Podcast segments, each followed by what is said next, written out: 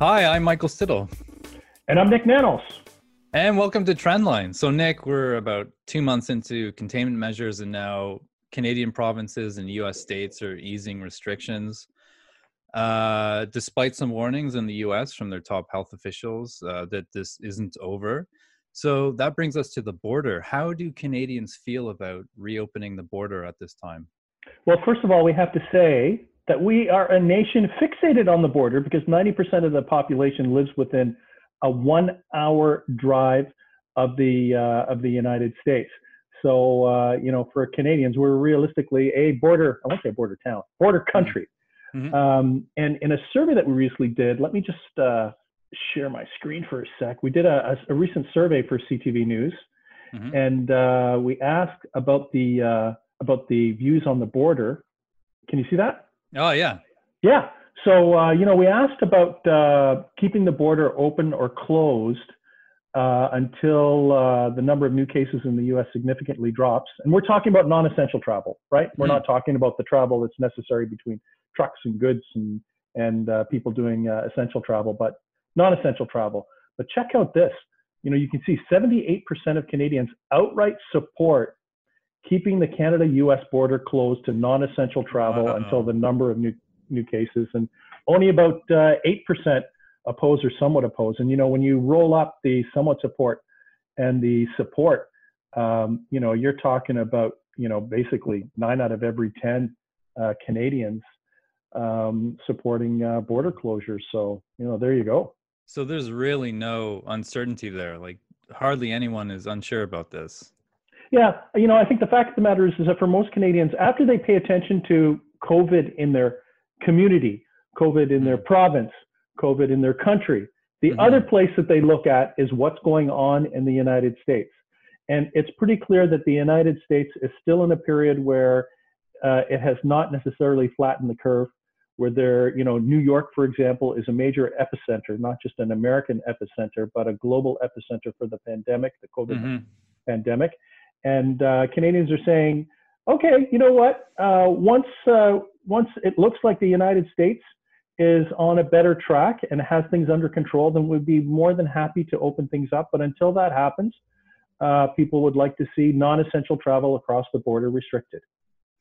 And we've seen from uh, U.S. President Donald Trump, he's been trying to put on this sort of brave face. He's he's not wearing a mask, despite uh, others in the White House now, aides uh, being told to wear masks. Um, he started taking this this raw rah strategy. We can do this. We're winning. And then you saw Dr. Anthony Fauci, their top uh, infectious disease specialist, testifying before uh, the Senate this week, saying, you know, it's it's really not over. Uh, we really have to take this take this slow.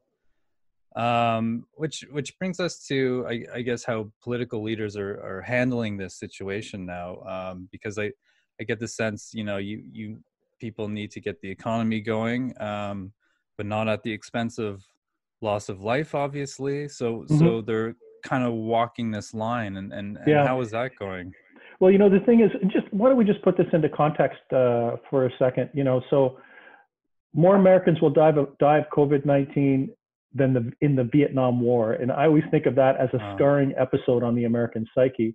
Mm. You know, hmm. according to the Economist magazine, there more people will die of COVID nineteen than in the London Blitz at its height, and even in Canada, you know, more Canadians will die although we we've done a good job, more Canadians will die probably of COVID-19 than were lost in the Battle of the Atlantic. So, so you know, we tend to it's it's like we're almost desensitized mm-hmm. to this. But these are are big issues, and you know what we're seeing is is that uh, there's a great heightened scrutiny on politicians, not just in terms of everything that they're saying every day, but do they walk the walk and talk the talk mm-hmm. uh, when it comes to giving everybody else advice, uh, but uh, are they following the advice that they're telling everyone else to give on in terms of social distancing? Right, and we saw uh, Ontario Premier Doug Ford got into a bit of trouble with this. Um, you know, in, in Ontario, you're supposed to stick to your own household. You're not supposed to. There's no bubble merging as there as there is in in, in Newfoundland, right? Uh, right? But on the Mother's Day uh, weekend, he had two of his daughters over, and uh, and he was quite open about this. He, he, you know he he said that you know I, I would would I do it with elderly relatives? No, I wouldn't take a chance. So how will something like that stick to him af- after this is done? Do you think? Well, well, I think it would have stuck to him if he tried to deny or give an excuse or something like that. I think the mm-hmm. fact that he just straight up said what happened uh, helps him kind of manage this, and it actually humanizes him, right? It basically shows that the premier, you know, every person in Ontario and in Canada and around the world is is finding it difficult to cope with this, uh, and that this is also the case for the for the premier of Ontario.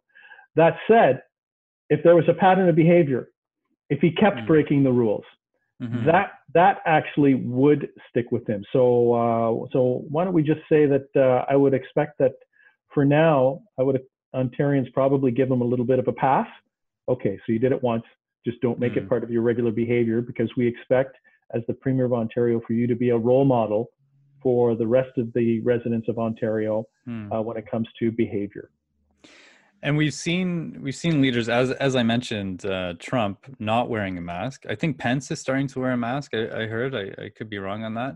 But now we're seeing uh, other leaders like uh, France's president Emmanuel Macron uh, wearing a mask in public because they're it's this you know. Oh yeah. Do as I say and what I do, right? Yeah. And and uh, in Quebec, uh, Francois Legault, Quebec Premier Francois Legault, also wearing a mask. Ah, yeah.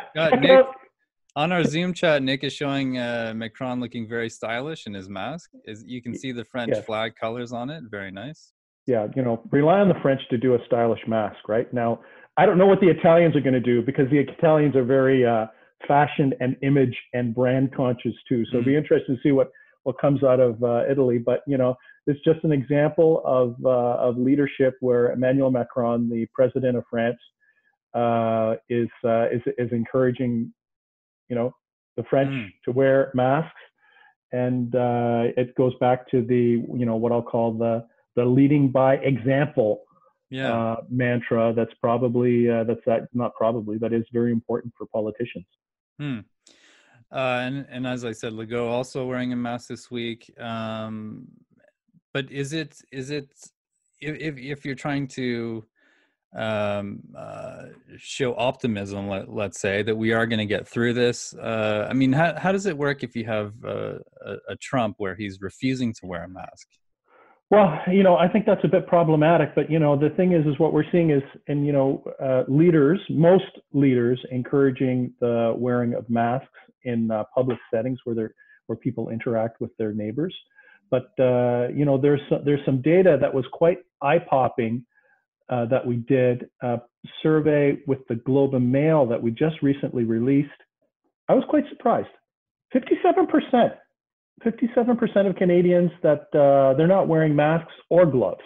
Hmm. Um, and uh, you know, you can see about one out of every five say that they're wearing a mask when they go outside of their home. Another 10% say they're wearing gloves. 14% say they wear both. Uh, but uh, I think this this number is surprising because you know the thing is is that one of the things we have to watch out for is uh, as mm. countries and jurisdictions start to try to normalize and get the transition back to getting the economy functioning, mm-hmm. that people do not conflate that with we're done, don't need to wear masks, don't need to yeah. do social distancing, everything's going to be okay, we're doing the transition back to normal.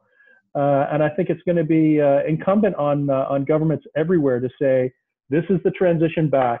However, we still need individuals to be responsible, to practice social distancing, uh, to wear gloves and masks in environments that they believe they should be wearing gloves and masks, and uh, in, in order to fight this because it's it's it's not over yet. So I would worry about you know the about the challenge between on the one side people's ambition and want to kind of get get back to work and normalize and say that we've won. And then mm-hmm. the other thing, public health priorities and making sure that Canadians remain responsible in terms of their personal behavior and the wearing of masks and gloves and respecting social distancing so that so that uh, the, the curve is flattened uh, as everyone wants to see it flattened.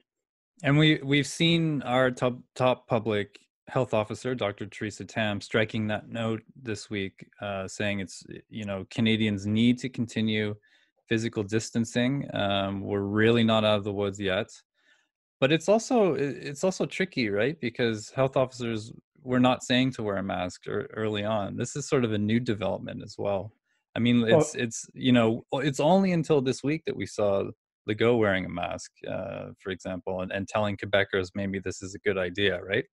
Yeah. Uh, so it's a it's a pretty steep learning curve, and and and especially North America to get used to this idea all of a sudden.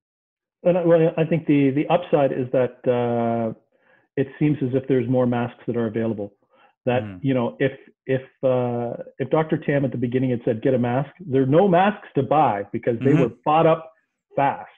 I tried uh, myself. Yeah, yeah, yeah, It's kind of like keep pressing the enter button on uh, on Amazon. Yeah, to get that order that mask, please. um, so, uh, but uh, you know, the fact of the matter is, is that the the supply of masks is actually better now. People are starting to make their own masks, which is also mm-hmm. uh, a positive sign in terms of uh, public engagement. Mm-hmm. And uh, so it's almost kind of like if they had said to wear a mask, that might have created, I won't use the word panic, but would have created even more anxiety because, you know, Canadians would have been told by public health authorities to wear masks. And even if they wanted to wear masks, it was just very hard to find. Fast mm-hmm. forward now that we're into six weeks, six, eight weeks into this, uh, there are more masks that are available, masks that are coming into the country, masks that the government is is procuring and bringing into Canada and making available. So, uh, so you know, I guess mm. the timing is good when it comes to the normalization. We just might see more masks out there, mm-hmm. uh, which is what the public health authorities want. But the good news is is that the supply is better than it was uh, for four months ago. Is uh, in in terms of the overall number one issue that Canadians are thinking about right now? Is yep. is COVID nineteen still at the top of that list, or are economic concerns creeping up? Or yeah, well, what's it? Let me share some. Uh, let me share some stats. You know the, you know we talk about flattening the curve uh, for the pandemic itself. You know you can see uh, in the numbers mm. that in uh, mid-April hit a high of 50%. So this is the top unprompted national issue of concern coronavirus 50% of Canadians. You know, you see that, that I'll call it the rocket trend line going up. Mm. But uh, check out the numbers in the last four weeks. You can see that it's uh, basically dropped uh, about 17 points in uh, four weeks, which is significant. And you can see that blue line is the economy. You can see that creeping up. Mm-hmm.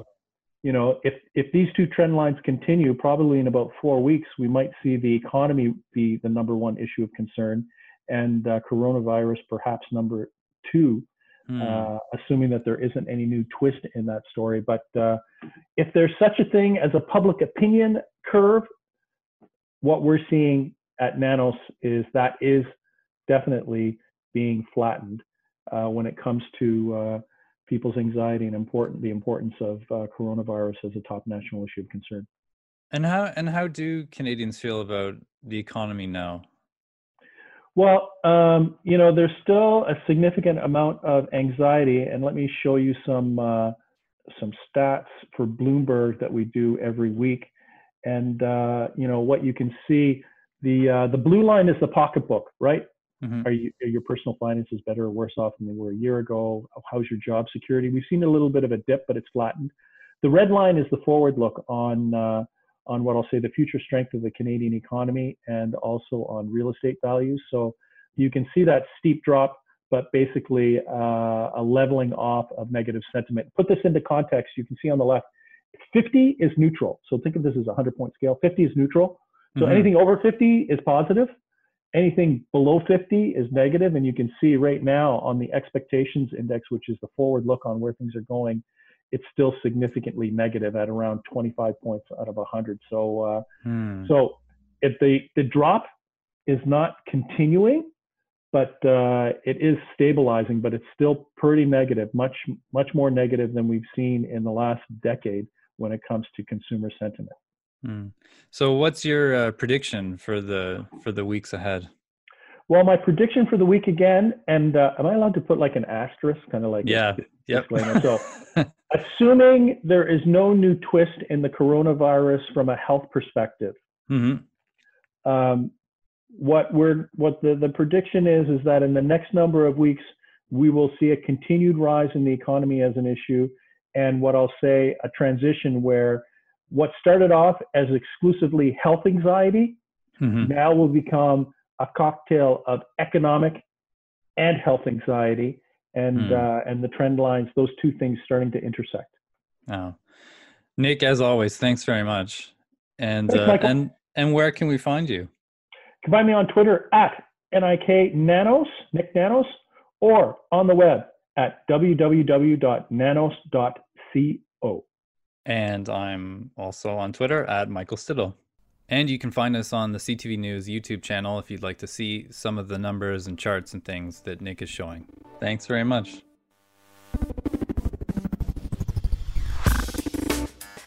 This podcast is produced by Trevor Coral, Jesse Taharali, and Phil Hahn. Our executive producer is Liz Travers. Sound editing and video editing is done by Jesse Taharali. Thanks for listening.